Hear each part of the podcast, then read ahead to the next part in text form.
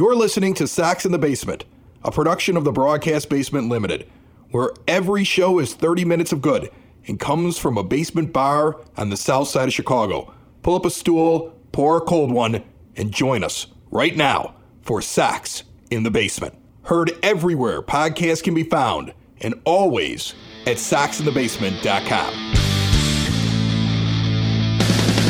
I think after you've been a White Sox fan for a while, like grown up with the team, uh, gotten into the adult years, listened to the team talk about itself from time to time, whether it be through the radio broadcast or TV broadcast or those that support the team and maybe on the team's payroll, that eventually you start to feel like every once in a while you hear a company line. Like they're pushing a narrative that you're like, that isn't true, but they're kind of hoping people will kind of follow them along in it. And I felt like I heard that this week. And I heard it concerning Dallas Keuchel coming off of his first respectable game last weekend. And it was. It was a respectable game. But overall, you know that he has a limit to his innings or you're you're in for another 20 million next year. And he has been a lot more bad than he's been good. And I think most logical White Sox fans see that with him. And you're wondering what are they going to do with him? And you got Johnny Cueto looming in AAA, looking pretty good, and a lot of buzz around him. And the Sox unsure about what they're going to do, where he's going to fit. Are you going to eat Dallas's money? And I'm listening to the radio broadcast the other night, and Len Kasper's talking with DJ Darrin Jackson. And I've talked with DJ before. Seems like a really nice guy. DJ has actually become a pretty good color guy. Early on, I wasn't a big fan, but I, am okay. I, I like what he does, and I like what he's doing with Len right now. But he starts talking about the starting pitching staff as being really good. And it has been good. Overall, the starting pitching staff has been good. Dylan Cease, overall, very good. Michael Kopech, very good. Lucas Giolito, very good. And he's going through these pitchers and he's giving out their earned run averages, their ERAs. And he's using that as an example as to why those three are good. And he goes, Vince Velasquez, look at what he's done. And he gives out his ERA. And then he gets to Dallas Keuchel. And he goes, Dallas Keuchel's got a really high ERA. But you know that ERA wouldn't be that high if it weren't for all the errors that caused those runs.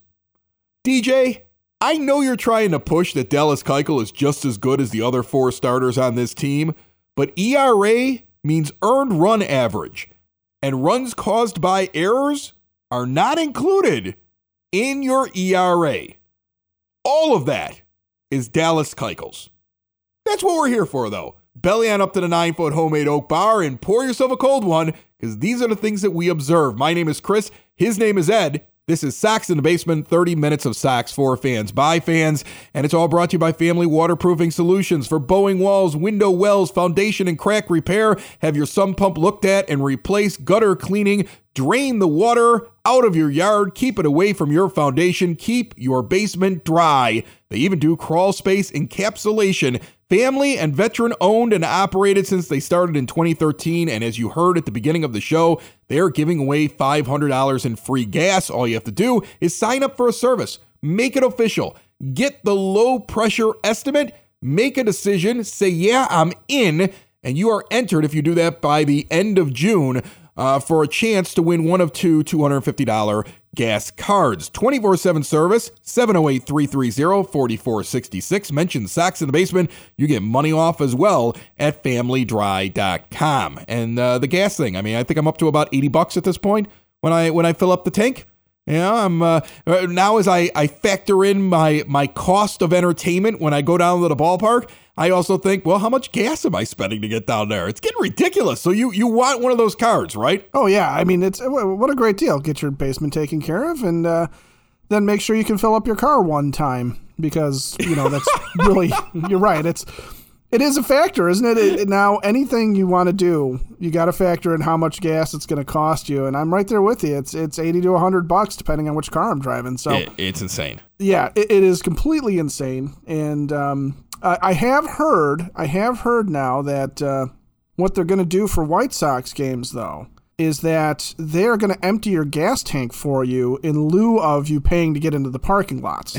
so you'll have to push your car out, but it'll only cost you twice as much. All right, let's talk about this weekend series briefly. Sox Yankees. uh, which brings out the worst people in the entire world, Ed. Not Yankee fans, people born and raised in Chicago who claim to be Yankee fans. The worst people in the Oh, entire those world. are the worst people. Okay, I, I like I had this sweet old man that lived next door to me and when we bought this house. and I've been in this house now for 16 years, and he was next door for about the first seven or eight of them. John. John used to climb up on his roof and fix his own shingles at like the age of 95 years old. God bless John. Everything about John was awesome. I used to think John was the coolest guy. Look at this guy. He just keeps going no matter how old he is. He sits in the backyard in his in his uh, t-shirt and he listens to ball games, right? And one day I'm asking him about the game and I'm, I'm like, ah, you got the Sox on or the Cubs? Because I haven't figured out if he's a Sox or a Cubs fan. He goes, ah, I got the Sox on, but this isn't my team. And I go, what? You don't have what? What's your team? He goes, I'm a Yankee fan. Been a Yankee fan my entire life. Yankee fan since I was a kid. Yankees, Yankees, Yankees. And I'm like, oh, you're from New York?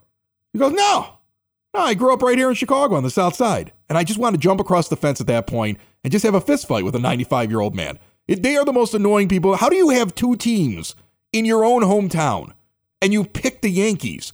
Unless, of course, you're a front runner who goes for teams that win and never suffers with your team until you actually get to the win. I have no respect for those people. They make me sick to my stomach. And this is the kind of series that brings them out of the woodwork. Well, Not just out of the woodwork. I mean, I think they come parachuting in out of the sky. It's like Red Dawn with Right. Yankees fans from the south side of Chicago, or even worse, Yankees fans from Wisconsin who make the drive down. Oh, they're they're even worse Yankee fans from Wisconsin. Okay, Michigan Yankee fans. Oh, they're that, oh, oh, yeah. I mean, it's seriously, Yankee fans who are not from New York, who never lived in New York, were never, who have never traveled to New York. I think that's what bothered me most about John. I was like, "You ever been to a Yankee game?" No, I never been to New York. Never once. You're 95 years old. You were born on the South Side. You claim the Yankees to be your team, and you've never even gone there. Like that kind of stuff drives me nuts. I don't feel bad for him that he never got to a Yankee game. I'm annoyed with him that he picked them as his team, right? I'm annoyed that he grew up in a town that had two sports teams. He's like, no, I'm going with the front running Yankees. Because you know, like I, I mean, I kept trying to do like the math, and I'm like, nah, he just basically picked the Yankees because the Yankees won all the time. That, that's why he picked them. It's clear.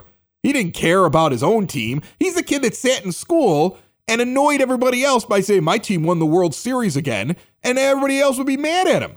I just didn't see it because I got him late in life. He was like a jerk, obviously, when he was younger. I don't want to speak ill of the dead, but he was a Yankee fan, so I don't feel that bad about it. Now, eh, the, the only thing that could be maybe, maybe worse are when Boston fans show up that aren't from Boston.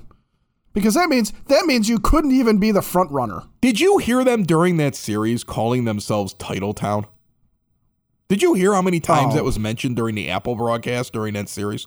Yeah. This is Title Yeah. Town. I hate you. I hate all of you. Because you know what? I was in my 20s and you guys hadn't won a thing in any sport for like 50 some years and all you did was cry about it. There you were basically what Cub fans were until they won in 2016, but more Curse of the obnoxious about it. Bambino. Oh, the Oh, Bambino. oh. Yeah, we were cursed. Right. They made Cursed us. they made Cubs fans tolerable with the way they acted about their curse. The whining and the moaning and the grousing. And then they finally win one, and then all of a sudden they thought they were the Yankees. And then they get Tom Brady as their quarterback for their team up there, and they go on, they win like something. They have three so far in the last 20 years, I think, World Series.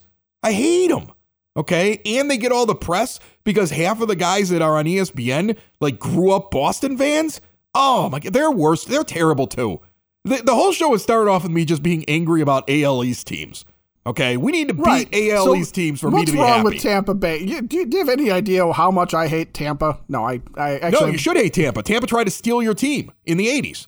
That they built Oh, that stadium. right. They built That's that stadium right. to steal the White Sox from here. They built that stadium because they thought Jerry Reinsdorf would move the team to Tampa. In reality, he was just kind of like, you know, he was kind of deacon and moving and getting them to build a stadium so he can get the state of Illinois to pay for it. Okay. So he didn't have to really pay for it. He got a great deal by getting another town to build a stadium. But no, you have every right to hate Tampa. You can hate Tampa. I'm fine with that. You can hate the Orioles. Okay. We've had Ron Kittle on this show before. In 1983, the Orioles, in his opinion, hit him on purpose and got him knocked out of the game. And it changed everything in that series. The Sox could have gone on to go play for the World Series that year. And you got that. You're right. You're Kittle, right. Kittle said that on the show, so you could hate them too. All right. And don't forget about Toronto. Don't forget about 1993, how you lose the first two games, you go to Toronto, you win the next two, and then you're not able to pull the whole thing out. And they were all so jovial out there, and they had Robbie Alomar. So, no, any AL East team you find, I can find a reason to hate them. Okay. I have far more hatred for American League East teams than any other division. There is no collective group of baseball teams that I dislike more as a White Sox fan. And I don't think you can find a collective group. Like you can find a, a team here or a team there in a division. But to find an entire division in which I can find a reason to hate their teams, okay, other than your own, of course, because in your own division, you're a rival with everybody. But looking outside, the AL East, it is gratifying to me whenever we beat them. Remember, this weekend and anytime the White Sox are in town, the place to be, 33rd and Princeton, Cork and Kerry at the park. You already know that. You heard Herb Lawrence on the show just a couple of days ago. If you missed it, go back and listen on demand. All of our shows are on demand anywhere podcasts can be found and always at soxinthebasement.com. But Herb was even talking about it. He's like, that's like my favorite place to go. I know that's the Sox in the Basement joint. And we've been with them for the last couple of years. They've been with us supporting this show. And before the game, after the game, it is time to get over the Cork and Kerry at the park. It is really the best option if you're looking to get food out there. I mean, first of all, pricing, quality, uh, not having to deal with the crazy idiosyncrasies that are part of the ballpark and you get a nice relaxed atmosphere. I saw a post the other day, and it's true. I've never mentioned it on the show before, but they had put out something just the other day on social media like, yeah, of course, kids are welcome. And they are. Okay, I see kids in there. I see families that pop in there, especially before the game. You know, dad gets in there, gets him a couple of pops. He has a couple of his own kind of pops and has himself an award winning burger. It's a great spot to be, 33rd in Princeton, in the shadow of the ballpark. Award winning menu of burgers, as I mentioned, and an extensive bar with a rotation of craft beers, familiar favorites, spirits, and wines. Your home base for White Sox pregame, postgame, and viewing parties. Cork and Kerry at the park. So I want to talk about the lineup that the the White Sox ran out on Thursday against the Yankees for game one because you had a day off that was unexpected against the Guardians on Wednesday. You can really bring out your best to start off that series. It's putting on the Ritz time. Oh, yeah. You, you were playing some subs, it was obvious, but you know who was available by looking at the lineup that was going to be on Wednesday and then what the White Sox send out on Thursday after everybody gets an extra day of rest because they don't play that game. I believe that Tony LaRussa has a different starting nine than most of us have. In fact, his starting nine might be different than what than what Rick Hahn set up for him. Because he put together, in my opinion, who he believes are the best starting nine of the players that are available. Anderson leading off and playing short, Yoan Moncada batting second, playing third, Jose Abreu, first base, Luis Robert, center field, Yasmani Grandal, catching, Gavin Sheets, DHing, AJ Pollock, left field, Adam Engel, right field, Leury Garcia, second base. Now, we know Josh Harrison was available to play on Wednesday because he was in the lineup. So we know he didn't all of a sudden something happened to him. I mean, I, would be shocked if I find out that something happened between not playing a game and getting the Thursday's game. So with your lineup at full strength, Tony LaRussa believes his starting second baseman is Larry Garcia. Now, I don't know if Rick Hahn believed that the way he set up the team. I don't think he goes and he gets Josh Harrison for him to be the utility guy that comes into the game and then Larry goes someplace else. And maybe this explains why we've seen so much of Garcia in the lineup because Tony, in his head, sees him as a starter. And maybe that's where the disconnect is between the fan base and Tony, because Tony sees him as a different player than I think the majority of us see him as. And again, this is not a, I'm going to pick on Larry Garcia. This is me just trying to make the observation of we're all looking at him as a sub because his career stats say that's what he is, and that's what he should be. But the the manager sees him as the starting second baseman right now. Do you think I'm crazy when I see that lineup to say that that's how the manager sees him when you know everybody's available and they're all coming off a day of rest going into a big series? No, I don't think that that's incorrect at all because they're facing a rookie pitcher. And it's not like it's somebody that you could sit there and go, oh, we can look and see that Josh Harrison has this huge deficit in his numbers against this guy where he's just never touched this dude for nothing. Right. Or Garcia has huge numbers against him, and that's why we're playing him. Right, exactly. So it's not a matchup based thing. So I, I, I just I think you're right. I think Leury Garcia has showed up every day. Leury Garcia has been in the lineup pretty much every day, and that's because Tony views him as a starter on this team. He just likes the fact that he can start him various places. Now, the thing that I think makes me happy, at least with that, is with the injuries in the outfield, Tony has the opportunity to choose Josh Harrison and Leury Garcia instead of choosing Adam Engel and Leury Garcia, or could choose to put Gavin Sheets out there and DH somebody else. But instead, he actually did something that I think is smart, which is basically treat Adam Engel as the fourth outfielder and the guy that has to step up and play when you don't have your full complement of players. I do wonder if, along the same lines of Leury Garcia being the starting second baseman, if Tony views Andrew Vaughn as a starting outfielder on this team, and he would be in there in place of Adam Engel. Well, yeah, I mean, it's possible that he would do that. I, look, Steve Stone put out a tweet that I thought was very interesting. He put out a tweet that covered a bunch of different things. I want to say it came out on Thursday afternoon. I believe this, I believe that. And somewhere in the middle of it, there was just this line. There was just this one little line.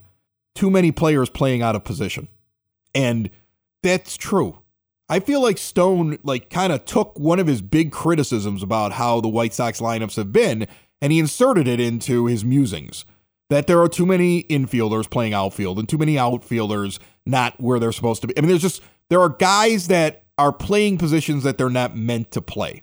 Now, some of that is a necessity, and some of that is just because the manager keeps doing it. Okay. I mean, Gavin Sheets shouldn't be in the outfield. Okay. I mean, I know everybody loves his bat, but all things being equal, you would want to see Eloy Jimenez healthy out in the outfield over Gavin Sheets, not only for his bat, but because I actually I actually believe in Eloy more in the outfield than I do in Gavin Sheets.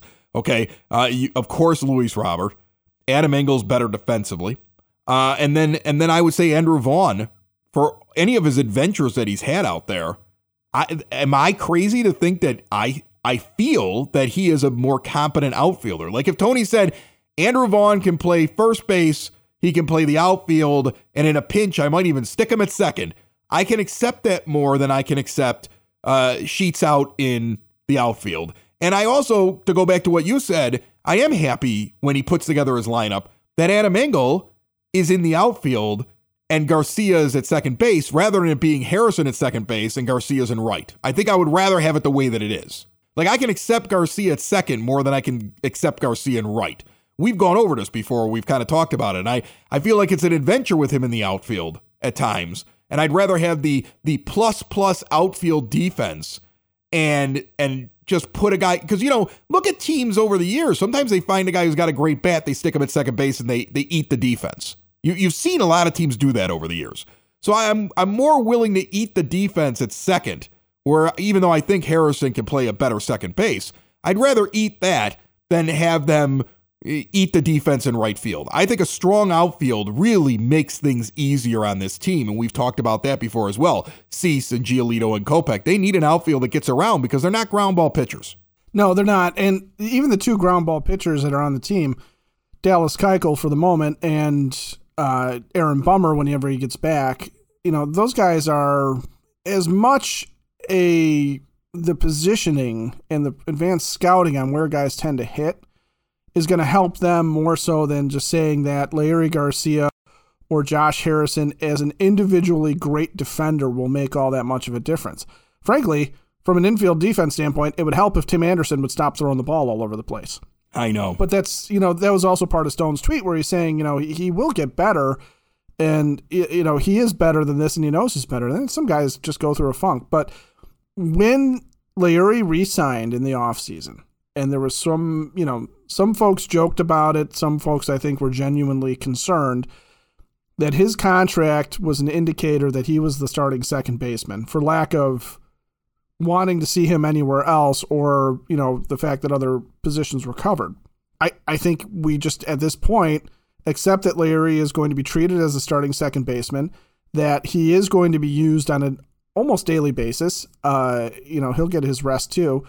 But also that the one positive that has developed this year that maybe wasn't there last year as much is that outfielders at this point, there's a group of them, which includes Andrew Vaughn, that Tony clearly trusts at the plate and in the field, and he's going to, to keep them there.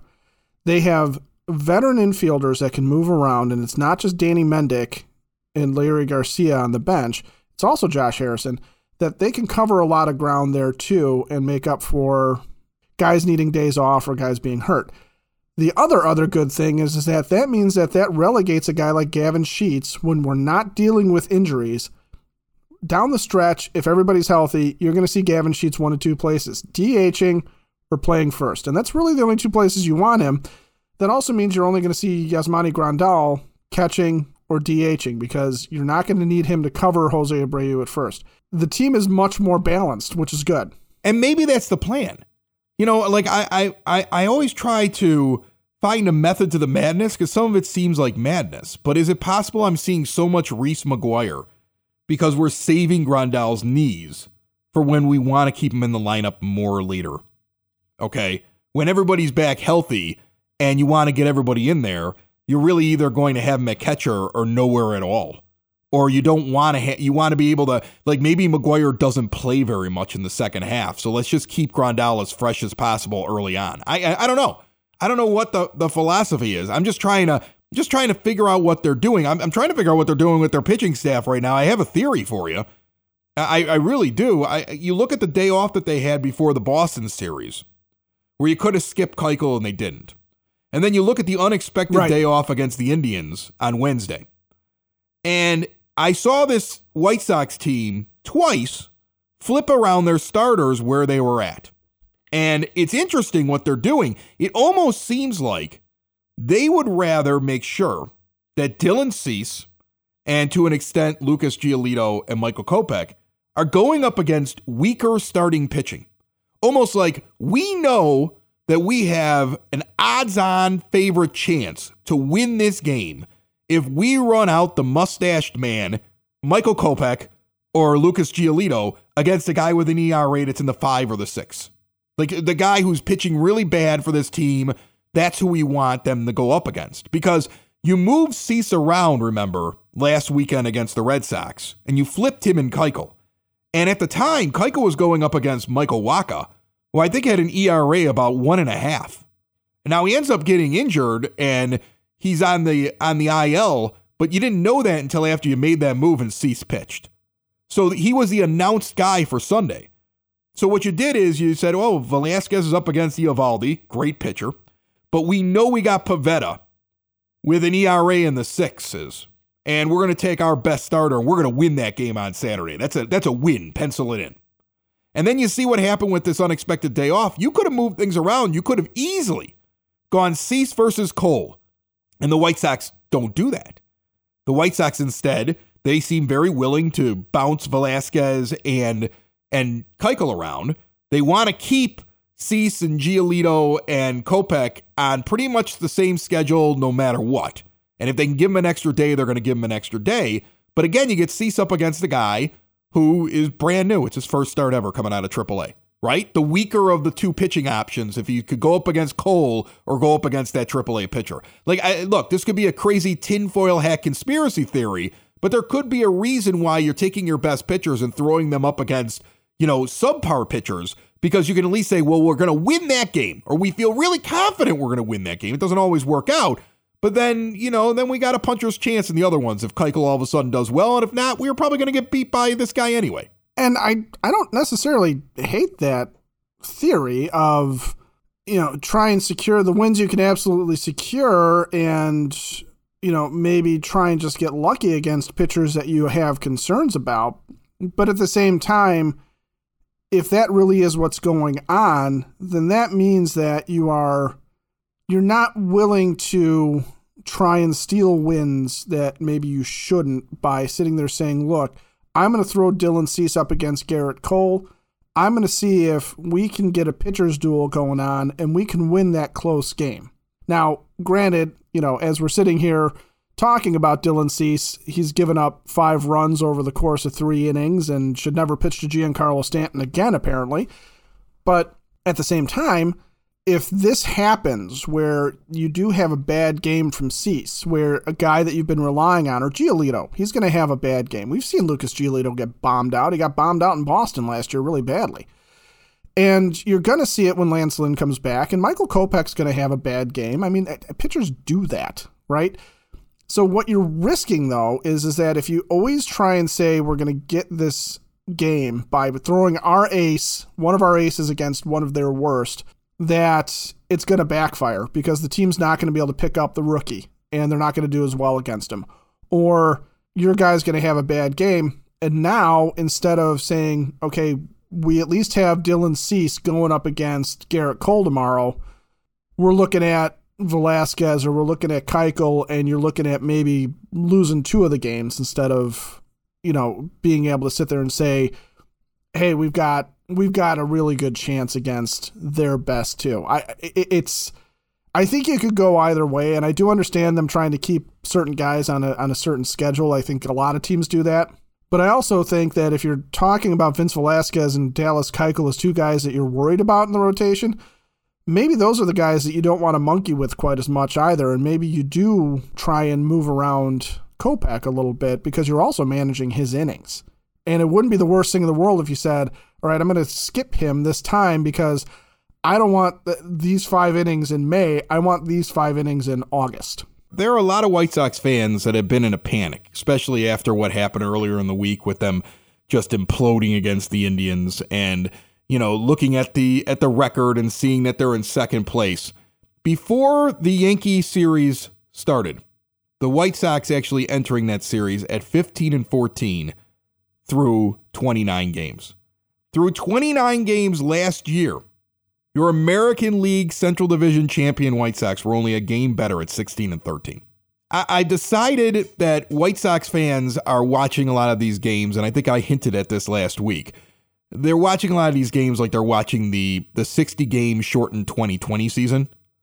And you're going to have your ups and you're going to have your downs. That's why it's curious to me if the White Sox are employing something where they're like, we just want to take a couple of series, we just want to, you know, rest guys here and there, and we're perfectly happy if we lose a game because of it. We like this right now early on because I don't think this division's going to get away from us. You know, we just want to we just want to get everybody healthy and we just want to try to get the wins we know we can get. Now that that doesn't seem like it's working as as this game is going on and we're sitting here recording this show for Friday morning. Doesn't seem like it's working. The Yankees though are really really good. You watched the pregame for the Yankees before before this whole series started.